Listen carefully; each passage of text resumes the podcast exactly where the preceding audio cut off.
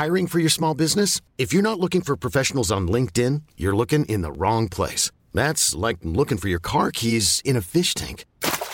LinkedIn helps you hire professionals you can't find anywhere else, even those who aren't actively searching for a new job but might be open to the perfect role. In a given month, over 70% of LinkedIn users don't even visit other leading job sites. So start looking in the right place. With LinkedIn, you can hire professionals like a professional. Post your free job on linkedin.com slash achieve today. So it's a brand new year, and like every other year, you find yourself saying that you're on a mission to lose weight. You defiantly bin the last of the Christmas sweets after you shove one or two more into your mouth, and you frantically look up the latest detox weight loss craze, only to get sick of depriving yourself about two years, two days later. Then it's back to the self-loathing and feeling rubbish in yourself. Well, not this year.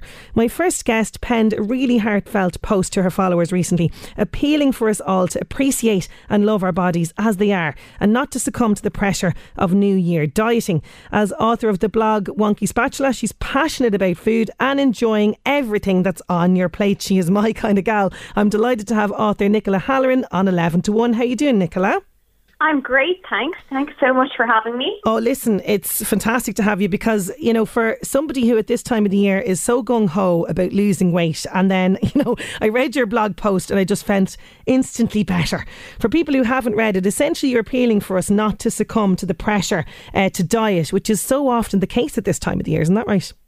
Absolutely. And I think, you know, Instagram, all forms of social media are flooded on, you know, the 30th of December with this is the best year ever. Then the 31st with here's how I'm going to make next year my year. And I'm going to start off by, you know, doing some crazy kind of crash diet or some crazy kind of exercise regime. And I just sort of felt that somebody had to put their hands up and say, look, enough is enough we all had, you know, a pretty challenging 2020, and I think we've all been looking forward to 2021. But I think we should all kind of take a step back and kind of look at how far we've come, and really just, you know, if you do feel after Christmas that maybe you want to get out for an extra walk or drink a bit more water, do it um, in a way that will be healthy and kind of improve your day to day. So little things like I know we've all had the, the celebrations and whatever. Don't throw them out. Just have one or two of them, or add a little bit more greens to your plate, a little bit more water, get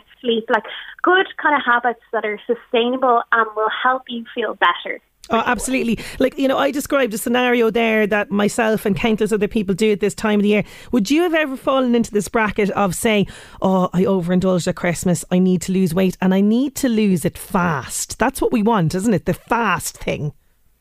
Yeah, I think for me, what what really kind of struck uh, struck a chord and, and why I felt like I, I sort of should say something is that I've always been really into kind of fitness and like eating well to like move well and that kind of thing. And I sort of felt fell into the trap of looking to other people in the fitness industry and kind of, you know, said, "Oh God, I don't have a, a ripping six pack. Can I really tell people that I, you know, I go to the gym every day and you know I go out for for walks and things like that?" So I actually set a New Year's resolution a couple of years ago of I'll get a six pack by the end of the year. But as we all know, because if if they were easy to get, everybody would have one, and equally females naturally find them quite hard to maintain yeah. unless you have a really solid muscle base. Um, and it kind of made me lose a little bit of love for my food and for my exercise because I was so goal driven. Um, and I kind of fell into this bracket of looking at other people online, kind of a little bit of envy. You know, if people mm. were out having dinner and I'd be there on the gym floor, I would feel a little bit bad about myself. And I think particularly, you know, I was in my 20s at that stage, so I was able to kind of take a step back and be like, whoa, okay, you got a bit into it there, you know, that's not how you want to live your life for the rest of your life. Like if you want to have a six pack twenty four seven, you have to maintain it. And I'm all about balance, and I kind of identified that I'd lost a bit of my balance, and was able to then kind of reel it back in. But not everybody can take that perspective away from online, and I think particularly the younger generations, you know.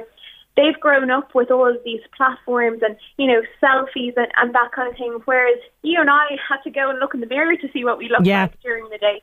So I thought it was kind of important to speak out and kind of say to people, you know, don't go hell for leather. Do small things that you enjoy.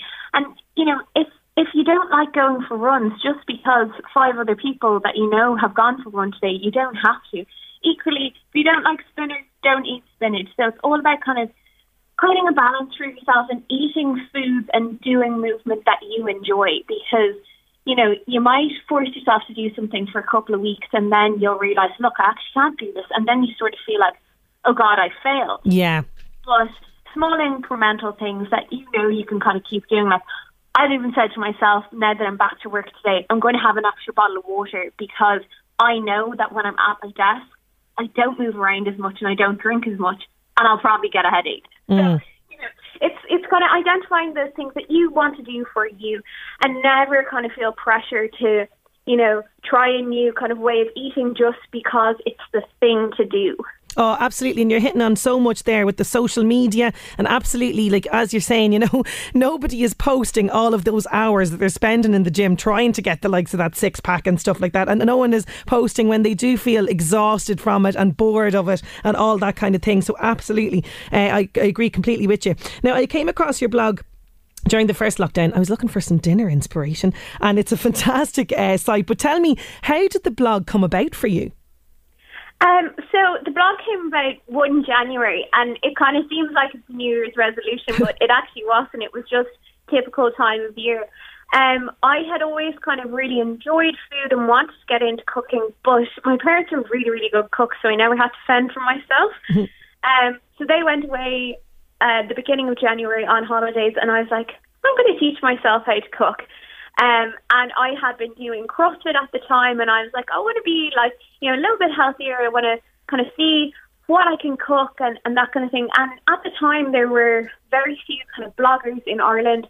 Like, I think Donal Skehan was around because he's like the original food blogger. Um, yeah. But it, it wasn't really the done thing. So I started posting pictures on my own personal Instagram, and some of my friends were like, "Do you think you're like a blogger, or you know, who's this girl posting her dinner like every day?" So I got a little bit embarrassed, um, and I decided to set up my own separate Instagram account, which now is the Wonky Spatula. Um, and I posted all of my stuff over there, and I started getting, you know, people getting in touch with me who had tried my recipes because I set up a website to log, you know, the ingredients mm-hmm. I did at the same time. And people kind of really started to, to get on board. And after a couple of months, I kind of sat down and I was like, this needs a real name.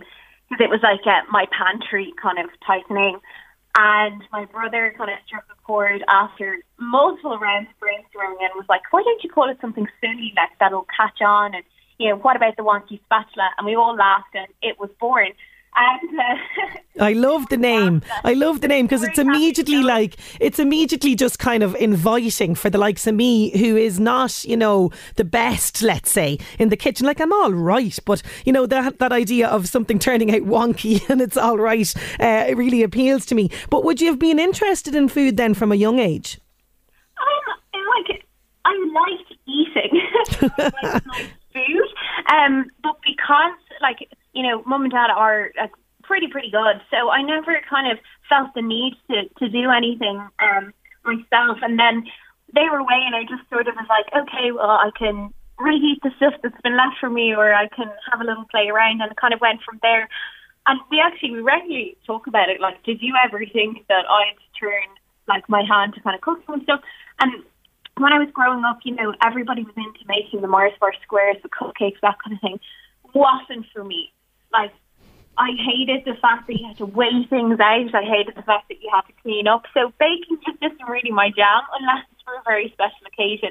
And I think for a lot of people, especially younger girls, the gateway into cooking is probably through baking. But yeah. I sort of bypassed that. and and you know you you used your time in lockdown really wisely because the first and I'm saying first because I'm hoping you're going to do another one uh, Wonky Spatula cookbook was released that must have felt absolutely fantastic yeah it, it was absolutely amazing um, and I kind of I started the the journey to get there this time last year um kind of putting together my proposal and putting it out there and um a lot of the photos, because I took all of the photos myself, were done during lockdown.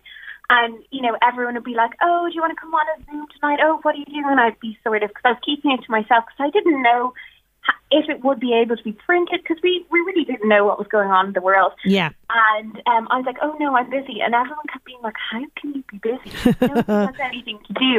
Um, but I, I think in hindsight, it was the perfect time to do it because everybody sort of has this newfound appreciation for their kitchen and, and making their own kind of food and they were looking for new recipes and that kind of thing. And equally, I was able to sort of really stick the head down and, and get it all done without having to make any sacrifices for, for my social life or, or that kind of thing because, you know, I could plausibly be a hermit, which was uh, pretty amazing. yeah. And the book is great because, you know, as well as obviously the recipes and everything else, you've everything from how to boil an egg to how to store your food properly. I mean, some of us really need to go back to basics. Was this kind of part of the intention behind the book as well to ensure that all the basics were covered? Exactly. And do you know what? It, it sort of takes you on the journey that I've been on with kind of food and stuff like that because I, when I first kind of got into the kitchen, I knew exactly how to make spaghetti bolognese because I've been seeing my mum and dad make it every weekend from the time I was, you know, in the high chair. But things like, you know, how long do you boil an egg for? I had no clue because I like a runny egg, but it has to be a solid white. And you know, I'm the same. I don't like a watery white. Yes, and uh, you know, I'm the same as you. I'm I'm always like misjudging the time of of how to boil an egg properly. It's either too overdone or not done enough. Exactly, and like if if mum was at home and I was having one, I'd just be like, oh, you know, what I do, and she'd, you know, she'd just kind of put the timer on and be like, come back and get it. so I wanted to, to give people those tools. And then equally, I, I find myself sometimes when I pick up cookery books that they're not necessarily written in plain English. Mm-hmm. You know, it's butterfly this and, you know, sous vide that. So that's why I, I wanted to make it really accessible. So no matter what your skill, like if you are seasoned, you know, you can have a quick skim read and you probably don't need to follow all the steps. But equally, if you're new, it's all there. Um, and if you do find that a couple of the terms that I use aren't in your general vocabulary, I popped a glossary at the end because it saves you going to Google and really it's it's everything that I potentially would have googled learning how to cook is in the book. Ah, I love it. And you know going back to the to the blog post because what I loved about this as well is you're very much encouraging people to embrace the plate. Now, this embrace means even the unhealthy stuff that's on the plate, isn't that right? Exactly. And you know, I think we all have to be sensible. We're all adults, so you know you can't go and, and not feed yourself nourishing foods, but at the same time, you can't go the other way and only eat you know meat free veg that kind of thing. So you need to allow a little bit of wiggle room to enjoy the things that you like, and you know you don't have to eat things if you don't like them. And if you are out and you want a slice of pizza, don't be that person who's like, oh no, um, no, that's that's unhealthy. Have the pizza, make the memories, enjoy your time with your friends. Um, and I think a little, not really a secret. I think everybody will know this. I don't go a day without having square chocolate as a minimum. um, and I think you know, saving things. It's great to kind of go all out for special occasions with nice meals and, and cakes and stuff like that. But if you kind of deprive yourself all the time outside of these and don't leave a little bit of wiggle room for the things that you love, you can kind of go overboard on those days and then end up, you know, feeling sick or, you know, the worst possible thing, feeling guilty. So I think if you find a balance that works for you, you know, healthy food, couple of treats here and there, if it's daily, if it's weekly, whatever, you know, really works for you, it is the way to do it. And always allow yourself the flexibility to live. Don't be that person who kind of doesn't go out for a meal with friends because they said to themselves they're going to do six workouts this week, and if they don't get that workout done by the end of the day, they failed. Do you know that kind of thing? Absolutely, um, and it shouldn't feel like punishment. Absolutely, it really exactly. shouldn't.